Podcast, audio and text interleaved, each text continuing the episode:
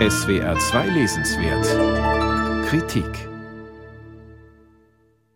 Ein notwendiges Gefühl des Zusammenhalts und der Zugehörigkeit, sagen die einen, ein antiquiertes Konstrukt, das Ausgrenzung marginalisierter Gruppen befördert, sagen andere.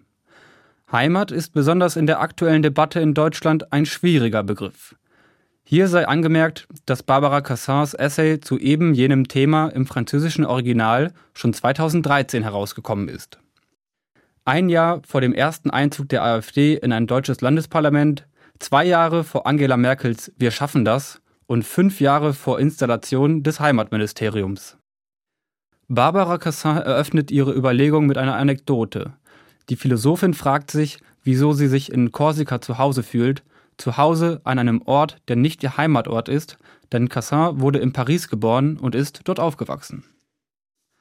Bereits im 17. Jahrhundert wurde Schweizer Soldaten Nostalgie diagnostiziert. Die Soldaten waren lange Zeit von ihrem Zuhause getrennt, sodass sie ein sehnsüchtiges Gefühl plagte. Eine kurze etymologische Bestimmung zeigt, Nostalgie setzt sich zusammen aus Nostos Heimkehr und Algos Schmerz. Heimkehrschmerz. Heute kennen wir dieses Phänomen schlicht unter Heimweh. Anhand dreier Beispiele untersucht Cassin Nostalgie. Mit Homers Odyssee, mit der Vergil-Variation des Aeneas und zuletzt mit Hannah Arendts Verständnis von Sprache als Heimat. Klingt diese Auswahl vor der Lektüre noch überraschend, so scheint sie nach dem Lesen vollkommen logisch. Der suchende Held Odysseus sehnt sich auf seiner 20 Jahre andauernden Irrfahrt nach seiner Heimat Ithaka. Nach der langen Zeit unsicher, ob es sich um den wahren Odysseus handelt, stellt ihn seine Frau auf die Probe. Sie lässt ihn glauben, sein Bett sei verrückt worden, nur der echte Odysseus würde so besorgt reagieren, wie es dieser tat.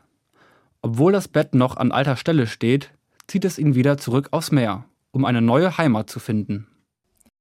Im Hinblick worauf ist Nostalgie letzten Endes nostalgisch? Ist sie nostalgisch im Hinblick auf dasselbe oder im Hinblick auf das andere? Wenn für die Schweizer in manchen Fällen ein Blick auf ihr Dorf oder eine Kuh genügte, damit sie zufrieden wieder aufbrachen, dann hat Nostalgie wahrscheinlich zwei Gesichter Verwurzelung und Irrfahrt. Aeneas Nostalgie ergibt sich aus dem Blick auf das eigene wie auf das Fremde, reizt ihn doch die Irrfahrt. Heimat ist nichts Abgeschlossenes, zu dem Aeneas zurückkehren möchte. Er macht sich auf, um ein zweites Troja zu gründen, womit Heimat im Fremden gesucht wird.